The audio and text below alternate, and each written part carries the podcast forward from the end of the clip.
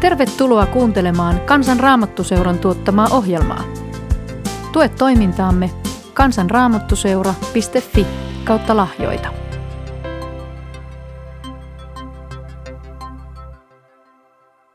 Minun nimeni on Virpi Nyyman. Olen Kansanraamattuseuran pappi ja kouluttaja.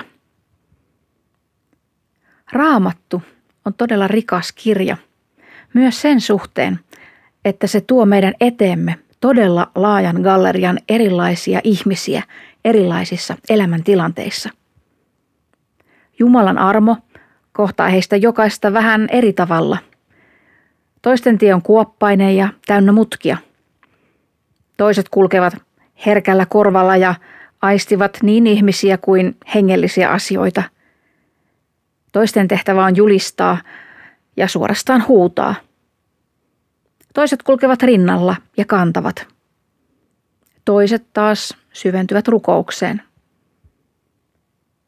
Raamatun henkilögallerian rikkaudessa on se hyvä puoli, että jokainen voi löytää raamatusta jonkun henkilön, jonka tilanteeseen voi ainakin jollain tasolla samaistua.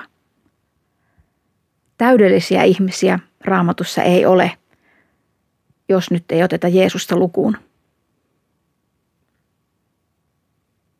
Mietitäänpä vaikka erästä naista, josta voimme lukea Luukkaan evankeliumin luvussa seitsemän. Syntinen nainen, joka uskaltautuu fariseuksen kotiin, koska haluaa kohdata Jeesuksen. Tästä naisesta ei tekstistä loppujen lopuksi kerrota kovin paljoa. Teksti kertoo meille sen, että hänet tunnettiin syntisenä naisena – Mahdollisesti on niin, että tuona aikana se tarkoitti, että hän oli jollain tavalla kevytkenkäinen, kulki sylistä syliin, mahdollisesti myi rakkauttaan rahasta. Mutta siitä on pääteltävissä se, että tämän naisen ja Jeesuksen välillä oli jossain kohdin aiemmin ollut kohtaaminen. Jeesus nimittäin kertoo jakeessa 47, että nainen – oli jo saanut paljon syntinsä anteeksi. Ehkä tuo kohtaaminen oli tapahtunut kasvokkain, ehkä he olivat keskustelleet. Ehkä tuo nainen oli ollut väkijoukossa kuuntelemassa Jeesuksen opetusta, joka tuli suoraan kohti. Joka tapauksessa tämä nainen, hänessä oli syntynyt jotain. Hänessä oli syntynyt valtava jano Jumalan puoleen. Hänen oli aivan pakko tulla kohtaamaan Jeesusta tuonne fariseuksen taloon. Ja hänen tarpeensa kohdata Jeesus oli niin suuri, että hän ylitti pelkonsa, hän ylitti sosiaaliset rajat. Syntinen nainen ei olisi voinut mennä fariseuksen kotiin. Hän oli syntinen. Hän voisi saastuttaa kaikki muut tuossa talossa. Mutta jokin ajoi tuota naista eteenpäin. Hän astui sisään fariseuksen taloon, hän asettui Jeesuksen jalkojen juureen ja itki. Hänen itkunsa oli jotain hyvin syvää itkua, sellaista, joka kumpusi ihan sisuskaluista asti. Kyyneliä tuli hänen silmistään. Jeesuksen jalat kastuivat hänen kyynelistään – Nainen kuivasi Jeesuksen jalat hiuksillaan. Hän voiteli Jeesuksen jalat kallilla tuoksuöljyllä. Hän ylitti toisenkin rajan. Tuo nainen ei olisi saanut koskea mieheen. Se ei ollut sallittua. Varsinkin, että syntinen nainen koski hurskaaseen mieheen.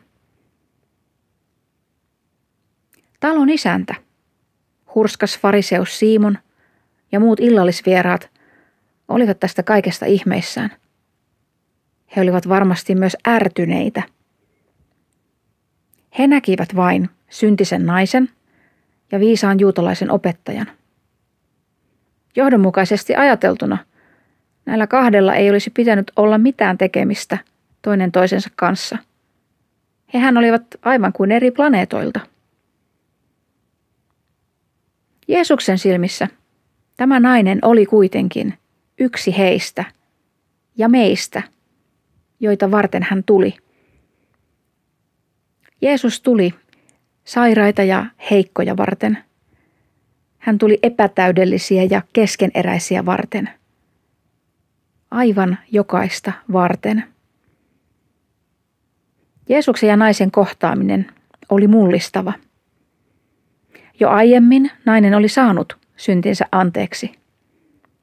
Ja nyt Jeesus sanoi hänelle toistamiseen, sinun syntisi on annettu anteeksi. Lisäksi hän sanoo, uskosi on pelastanut sinut. Mene rauhassa. Kun hylätty, syrjitty, torjuttu ihminen kokee näin täydellistä rakkautta, armoa ja hyväksyntää, se parantaa, se puhdistaa. Se jättää jäljen, jota ei voi pyyhkiä pois. Jeesus tuli langenneita, syntisiä ja sairaita varten, kaikkia epätäydellisiä varten. Kyllä hän näkee sen, missä me olemme epäonnistuneet. Mutta Jeesus rakastaa. Hän rakastaa sitä ihmistä, joka on elämässään epäonnistunut, särkynyt, torjuttu, hylätty. Hänen viestinsä on, sinä olet arvokas, sinä olet tärkeä, sinä saat aloittaa alusta. Olet vapaa menneisyyden virheistä. Etkä ole yksin, vaan minä olen sinun kanssasi. Raamatussa on toisenlaisiakin henkilöhahmoja – Lukan evankeliumin ensimmäisessä luvussa kerrotaan vanhasta pariskunnasta, Sakarias ja Elisabet. Viidennestä jakesta eteenpäin. Herodeksen Juudean kuninkaan aikana eli pappi Sakarias, joka kuului Abian pappisosastoon. Hänen vaimonsa Elisabet oli hänkin Aaronin jälkeläisiä. He olivat kumpikin Jumalan silmissä hurskaita ja elivät nuhteettomasti kaikkien Herran käskyjen ja säädösten mukaan. Mutta lapsia heillä ei ollut, sillä Elisabet oli hedelmätön ja he molemmat olivat jo iäkkäitä. Tässä tapaamme kaksi ihmistä, jotka ovat jo, voisi sanoa, elämän ehtoopuolella. Elisabetin hedelmällinen aika oli jo mennyttä, ja he varmaan vain odottivat elämää kaksistaan sinne vanhuuteen saakka – he olivat tottuneet jo elämään lapsettomina. Joidenkin tutkijoiden mukaan Sakariassa Elisabet kuuluivat mahdollisesti niin sanottuihin maan hiljaisiin. Maan hiljaiset olivat uskonnollinen suuntaus, jonka kannattajat Jeesuksen syntymän aikaan elivät innokkaassa ja sellaisessa uskonnollisessa ja aika välillä ehkä kiihkeässäkin Messian odotuksessa. Sakarias, hän oli pappi ja hän suoritti temppelipalvelusta vuorollaan niin kuin kukin pappi. Sitten tapahtuukin odottamattomia, kun hän on toimittamassa omaa temppelipalvelustaan. Kansarukoille ulkopuolella Sakarias toimittaa suitsutusuhria ja sitten enkeli ilmestyy Sakarialle. Jakeesta 11 Silloin Sakarialle ilmestyi Herran enkeli suitsutusalttarin oikealla puolella. Enkelin nähdessään Sakarias säikähti ja joutui pelon valtaan. Mutta enkeli puhui hänelle, älä pelkää Sakarias, rukouksesi on kuultu. Vaimosi Elisabet synnyttää sinulle pojan ja sinä annat hänelle nimeksi Johannes. Ilo ja riemu täyttävät sinut ja monet iloitsevat hänen syntymästään. Hän on oleva suuri Jumalan mies – Viiniä ja väkijuomaa hän ei juo. Jo äitinsä kohdusta asti hän on täynnä pyhää henkeä. Hän kääntää Israelin kansasta monet jälleen Herran heidän Jumalansa puoleen. Hän kulkee Herran edelläkävijänä Elian hengessä ja voimassa. Hän kääntää isien sydämet lasten puoleen ohjaa tottelemattomat ajattelemaan hurskaiden tavoin, näin valmistaakseen kansan Herran tuloa varten. Miten ihmeellinen asia. Tämä oli Sakariakselle myös vaikea uskoa. Ja hän väittääkin vastaan, mistä minä voin tietää, että niin käy. Minähän olen jo vanha ja vaimonikin on iäkäs. Hyvin luonnollinen reaktio. Yhtäkkiä keskelle hänen normaalia arkeaan, hänen normaalia työtään, hänellä onkin yhtäkkiä henkilökohtainen tapaaminen Herran lähettämä enkelin kanssa. Ihmeellistä. Sakarias ei uskonut. Siitä oli seurauksena sen, että hän joutui olemaan mykkänä siihen asti, kun poika oli syntynyt. Mitä hän mahtoi Elisabet ajatella, kun hän ymmärsi, että miehelle oli tapahtunut jotain ihmeellistä? Tai kun hän ymmärsi, että nyt tämä lapsi, jota hän alkoi yhtä äkkiä odottaa, liittyi tähän, mitä Sakarialle oli tapahtunut. Molemmat olivat varmoja, että tämä elämä on nyt nähty, ei ole tulossa mitään uutta. He jatkoivat työtään ja elämäänsä ihan tavallisesti. Sakarias kävisi hoitamassa temppelipalvelukset, Elisabet hoitaisi kotia. He vanhenisivat yhdessä ja eläisivät sen määrän päiviä, kun Herra on heille suonut. Ja suurinta, mitä he saattoivat toivoa, oli se, että jospa se Messias jo viimein tulisi tänne maailmaan – jospa Messias tulisi ja vapauttaisi meidät. Heidän elämänsä oli aivan uomissaan. Ja sitten tapahtuu jotain aivan täysin uutta, täysin odottamatonta. Jumalan todellisuus laskeutuu aika rajulla tavalla heidän elämänsä keskelle. Ja yhtäkkiä he ovat osa Jumalan suurta suunnitelmaa.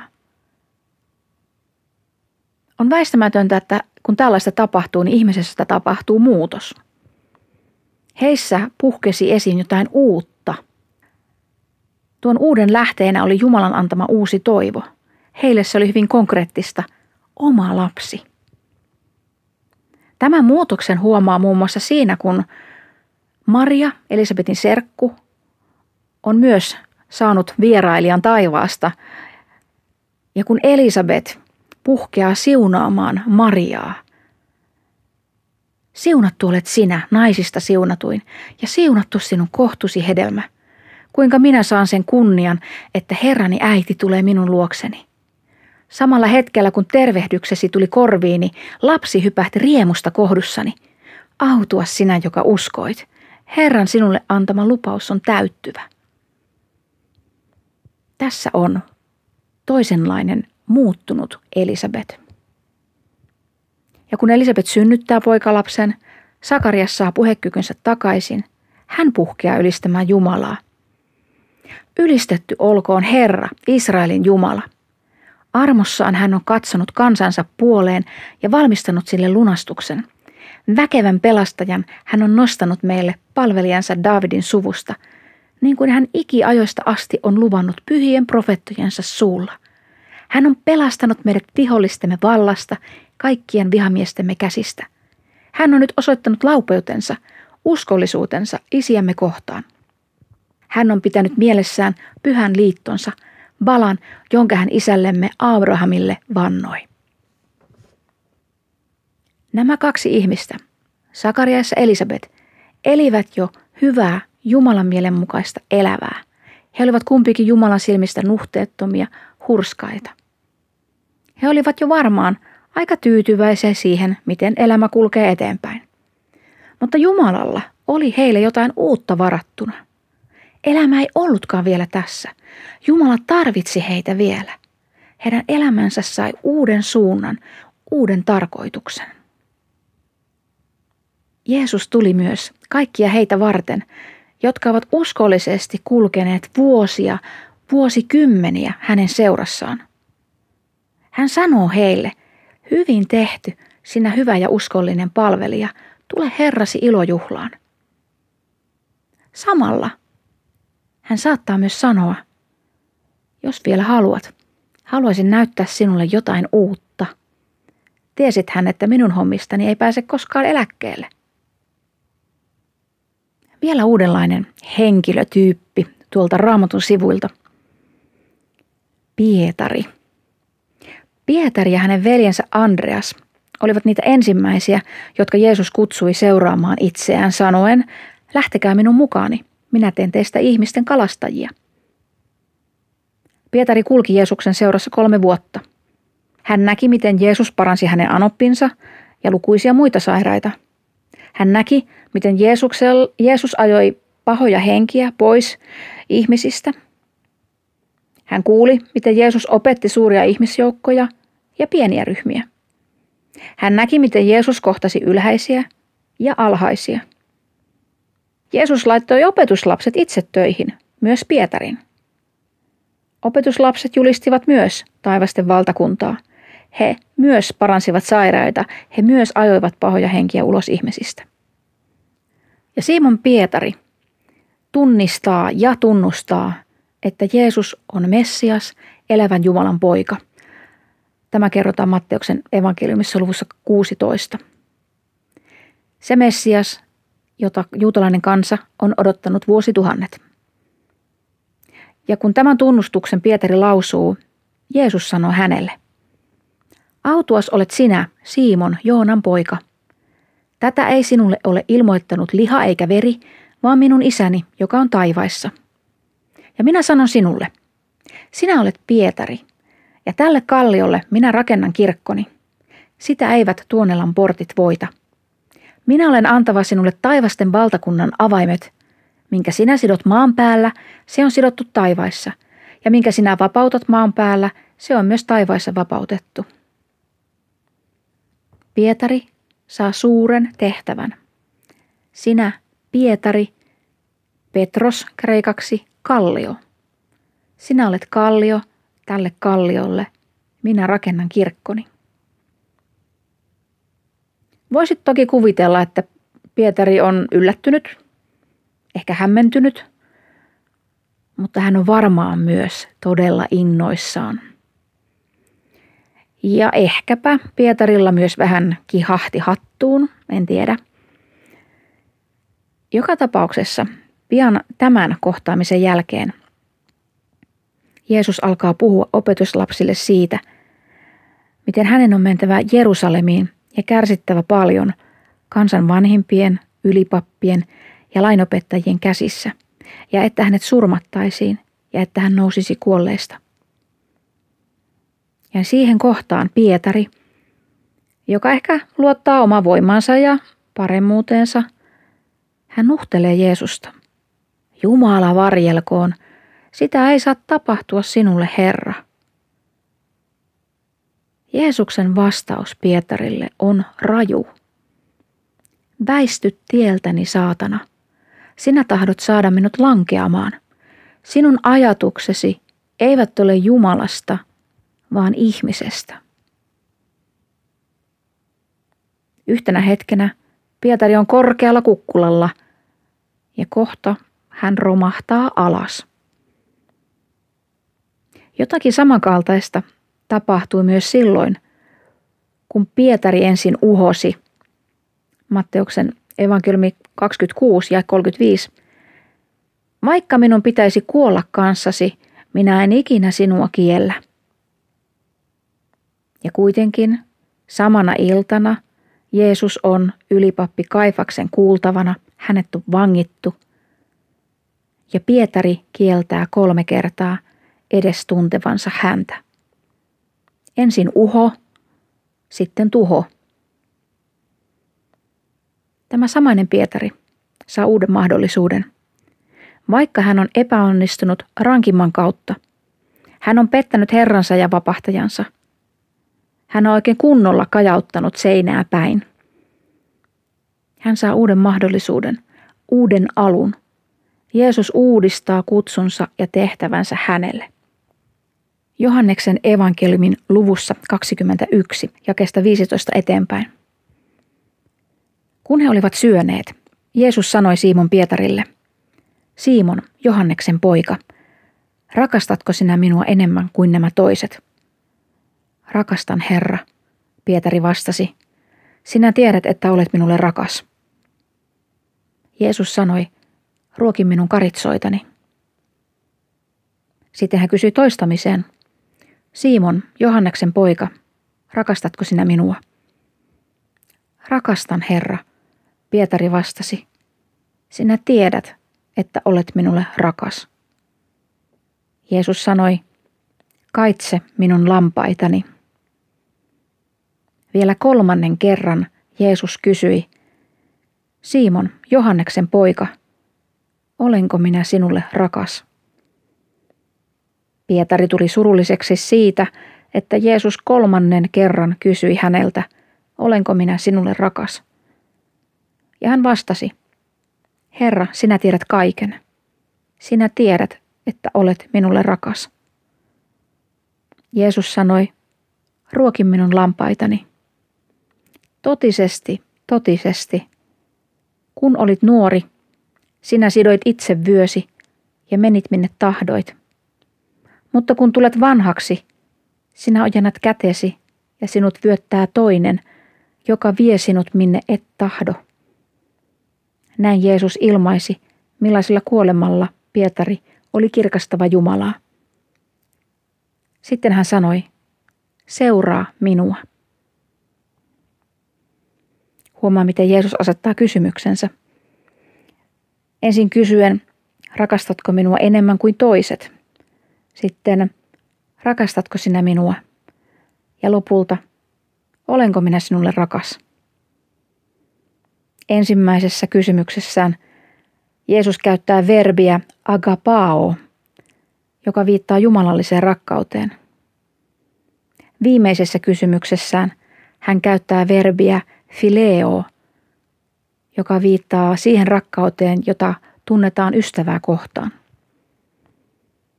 Pietari tietää varmasti ihan alusta lähtien, että Jeesus näkee hänen lävitseen. Jeesus muistaa Pietarin epäonnistumiset. Jeesus muistaa sen, miten Pietari kielsi hänet kolme kertaa. Eikä Pietari voi muuta kuin tunnustaa, että hän tekee parhaansa ja yrittää niillä voimilla ja sillä rakkaudella, mitä hänellä on. Pietarin sielu on täysin alaston Jeesuksen edessä. Ja tämän nöyrän sydämen Jeesus nyt nostaa, antaa tehtävän ja kutsun, kertoen samalla, että tämän tehtävän vastaanottamisella on kallis hinta.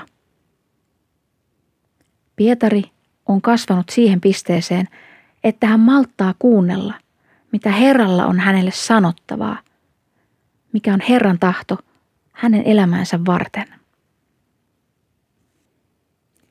Jeesus on tullut myös kaikkia niitä varten, jotka ovat ajanneet täysillä päin seinää. Kaikkia heitä varten, jotka ovat olleet niin varmoja omasta elämästään, itsestään, Jumalasta, mutta joilta onkin matto vedetty jalkojen alta, niin että suuret puheet ja aikeet ovat vaientuneet. Ja Jeesus siinä kohdin vain vetää lempeästi puolensa ja sanoo, no niin, näin kävi, huomasitko? Mutta ei haittaa, sinä saat uuden mahdollisuuden. Minä tiedän, että sinusta on siihen. Edelleen vähän toisenlaisia ihmisiä, mitä raamatun sivulta löytyy, ja nyt menen vanhaan testamenttiin – kaksi miestä, Simpson ja David. Heistä molemmista voisi oikeastaan sanoa, että he huumaantuivat vallasta ja voimasta ja molempien kohtaloksi koitui nainen. Tuomarien kirja kertoo karua tarinaa siitä, miten herkästi kansa lähti omille teilleen eikä totellut Jumalaa. Aina silloin tällöin kansan keskuudesta nousi joku viisas mies tai nainen, niin kuin Deborah, jolle Jumala antoi tehtävän johtaa kansaa ja varusti nämä, joita tuomareiksi kutsutaan, omaan tehtävänsä. Simpson oli jo ennen syntymäänsä Jumalan valitsema mies, Nasiiri, Herralle pyhitetty ja puhdistettu. Hänen tehtävänsä oli taistella filistealaisia vastaan ja aloittaa Israelin vapauttaminen. Ulkoisesti hänestä tuli erittäin vahva, mutta moraalisesti hän oli heikko. Simpson tunnettiin muun muassa äkkipikaisuudestaan sekä kostonhimostaan. Naiset olivat hänen heikkokohtansa. Naisten takia hän joutui monta kertaa vaikeuksiin ja viimeisenä Delilan takia, jonka takia hän menetti voimansa. Hänen silmänsä puhkaistiin, hänet kytkettiin pronssikahleisiin, hän joutui vankilassa pyörittämään jauhinkiviä. David taas tunnettiin jo nuoresta miehenä, joka oli Herralle mieleen. Hänellä oli vaatimaton alku, sillä kun profeetta Samuel tuli hänen isänsä Iisain luo voitelemaan Israelille uuden kuninkaan, hänen isänsä Martti, marssitti seitsemän isoveljiä ensin Samueli eteen.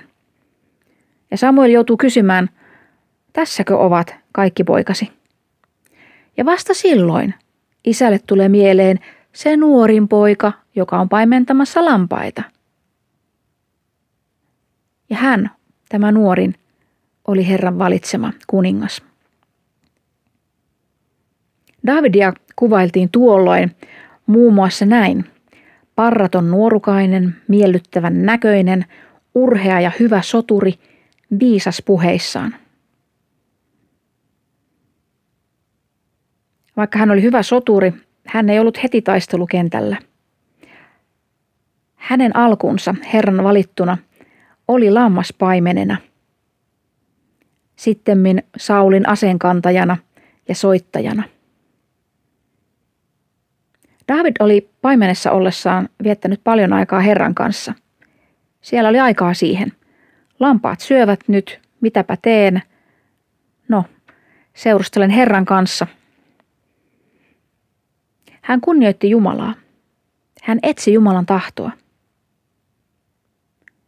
Ja tämä läheisyys Jumalan kanssa ja Jumalan tahdon kunnioittaminen, Jumalan tahdon etsiminen näkyy siinä, kun David tulee sotakentälle.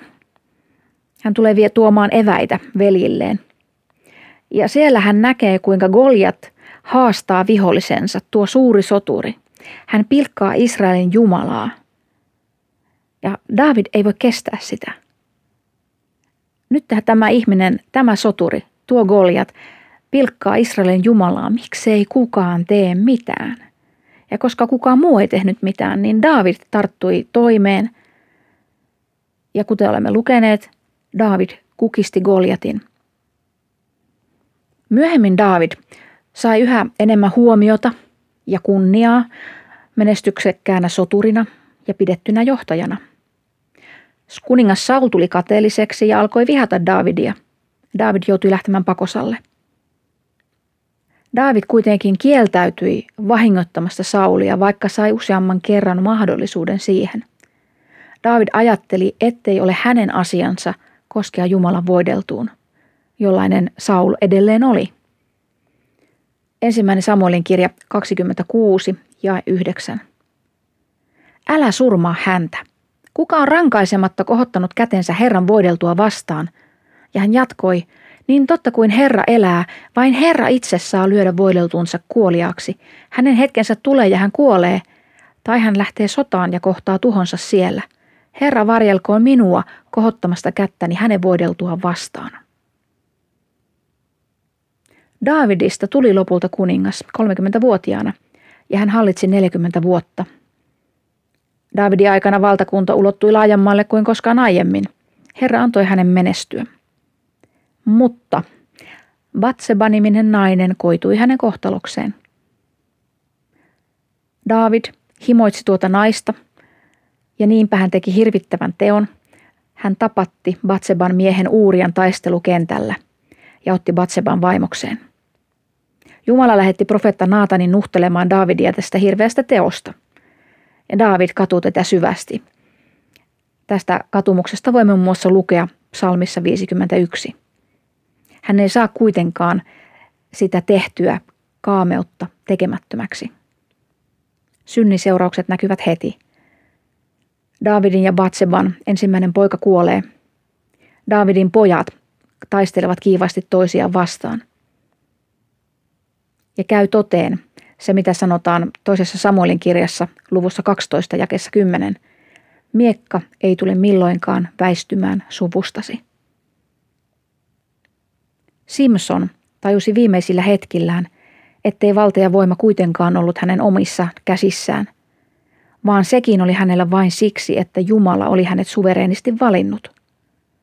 Omien ansioiden ja hyvellisyyden perusteella hän ei todellakaan olisi ansainnut tehtävänsä Israelin kansan tuomarina, missä tehtävässä hän toimi 20 vuotta. Kiusattuna ja alistettuna, vangittuna, kahlittuna, hän pyysi vielä Jumalaa auttamaan häntä kostamaan filistealaisille. Tuomarien kirja, luku 16, jakesta 28.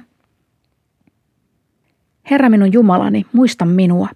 Anna minulle vielä tämän kerran voimia, että saisin yhdellä kertaa kostetuksi filistealaisille molempien silmieni menetyksen. Simpson tunnusteli kahta keskipilaria, joiden varassa rakennus oli, ja painoi oikean kätensä toista ja vasemman kätensä toista pilaria vasten – sitten hän sanoi, menkää minulta henki samalla kuin filistealaisilta. Simpson ponnisti voimansa äärimmilleen ja rakennus luhistui päämiesten ja kaikkien sisällä olevien päälle. Näin hän surmasi kuollessaan enemmän vihollisia kuin oli surmannut eläessään. Niin Simpson kuin David saivat valtaa, voimaa ja kunnia osakseen. Valta myös sokaisee. Vahvuuteen voi sairastua. Haluan kaiken tässä, heti, nyt. Kun tuo kaikki otetaan meiltä pois, mitä jää? Miten suhtaudun siihen, kun minut riisutaan? Se, mitä minulla on ollut, otetaan minulta pois. Simpson pyysi vielä Jumalalta, että saisi tehdä viimeisen tekonsa vihollisia kohtaan oman henkensä uhalla. Viimeinen mahdollisuus. Anna tähän vielä voimia. Rikottuna ja lähellä kuoleman rajaa hän sai vielä palata tehtävänsä. David katui syntiään. Hän sai anteeksi. Synnin seuraus kyllä näkyi konkreettisesti, mutta edelleen, koska hän katui, hänet edelleen muistetaan suurena kuninkaana. Katuva sai anteeksi. Jeesus tuli myös kaikkia heitä varten, joita valta ja voima on sokaissut, joille oma kunnia tai toisten ihailu on noussut liian tärkeään rooliin. Herra liukattaa vähän sormeaan ja matto vedetään alta, mutta ei siksi, että tapahtuisi lopullinen murskautuminen, vaan jotta uudelle alulle tulisi tilaa. Vielä eräs henkilöhahmo raamatun sivuilta. Nyt opetuslapsi Johannes. Johanneksen evankeliumissa kirjoittaja, joka todennäköisesti oli opetuslapsi Johannes, hän käyttää itsestään mielenkiintoista termiä, nimitystä, Jeesuksen rakkain opetuslapsi. Esimerkiksi Johanneksen evankeliumin luvussa 21, jakessa 7 ja jakessa 20. Törmäsin joskus Jörg Zinkin runoon, jossa hän kirjoitti juuri tästä Jeesuksen rakkaimmasta opetuslapsesta. En enää muista tuota runoa, mutta muistan oivaltaneeni jotain sen runon äärellä. Tuo runo kertoi ihmisestä, joka oli suorastaan hämmentynyt Jeesuksen suuren rakkauden edessä – Tuo opetuslapsi, hänen mielensä ja sydämensä täytti yksinkertaisesti syvä tietoisuus siitä, että Jeesus rakastaa minua. Wow, Jeesus rakastaa minua. Se kupli joka hänen solustaan, joka hänen lauseestaan, varmaan koko olemuksesta. Jeesus rakastaa minua. Mahtavaa. Jeesuksen rakkain opetuslapsi. Olen alkanut ajatella niin, että tuo opetuslapsi oli kokenut ja ymmärtänyt Jeesuksen rakkauden itseään kohtaan niin syvästi, että se oli muuttanut hänen ajatuksensa siitä, kuka hän on. Ennen hän ehkä kertoi itsestään vaikka tällä tavalla. No, vanhempani ovat jo kuolleet, velipoika on kyllä elossa – Ammatiltani olen muuten kalastaja. Pidän hyvästä ruuasta ja hyvästä huumorista. Yritän olla hyvä ihminen ja tehdä velvollisuuteni. Mutta tämä samainen mies oli kokenut muodonmuutoksen. Hän näki itsensä Jeesuksen silmin. Hän näki itsensä Jeesuksen rakkauden kohteena. Hän näki itsensä arvokkaana, ainutlaatuisena, rakkaana veljenä, rakkaana lapsena, rakkaana ystävänä. Ja tuo tieto järisytti hänen maailmaansa, hänen identiteettiään, eikä mikään ollut enää ennallaan. Jeesus rakastaa minua. Jeesus tuli myös sellaisia ihmisiä varten, jotka haluavat etsiytyä hänen seuraansa, ehkä aralla mielellä, jotka haluavat kuunnella hänen sanojaan, oppia häneltä. Ei Jeesus odota suuria tekoja tai suurta uskoa. Kun joku haluaa viettää aikaansa hänen kanssaan, Jeesus kohtaa hänet armollaan ja rakkaudellaan. Ja sen rakkauden kohtaamisen jälkeen sydän ja koko olemus on täynnä iloa, rauhaa ja vapautta. Sillä syvällä sisimmässä on tieto, tunne, kokemus. Jeesus rakastaa minua.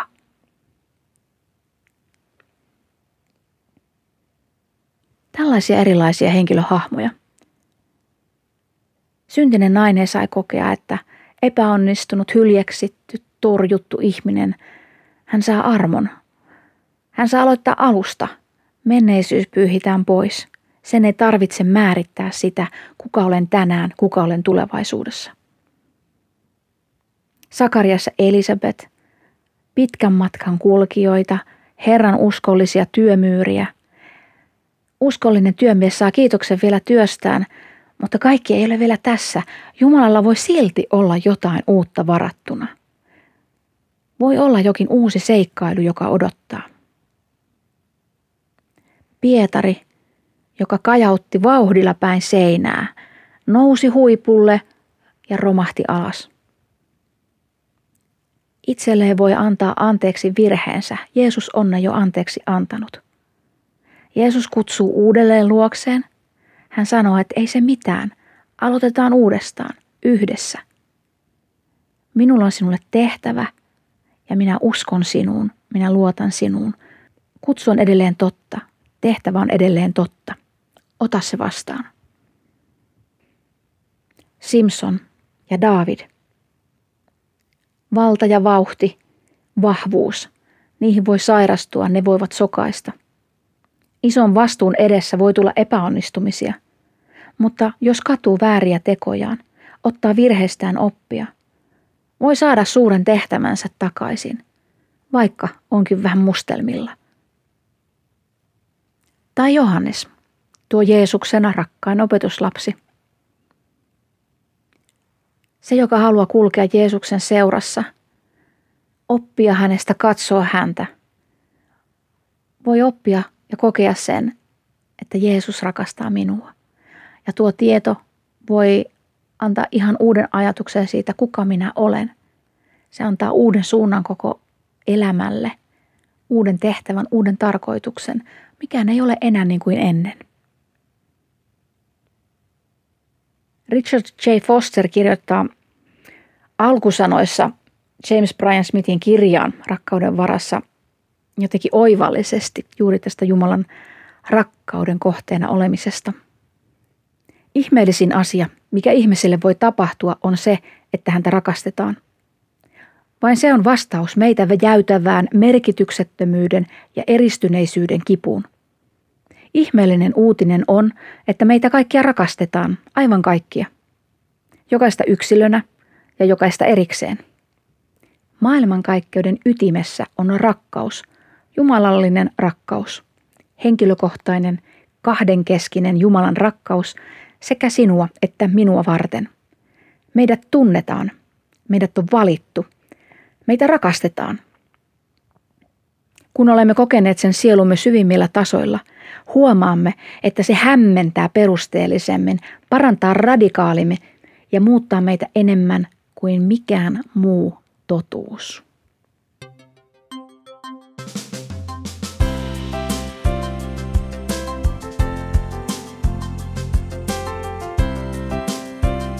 Kiitos, että kuuntelit. Tue toimintaamme kansanraamottuseura.fi kautta lahjoita. Siunausta päivääsi.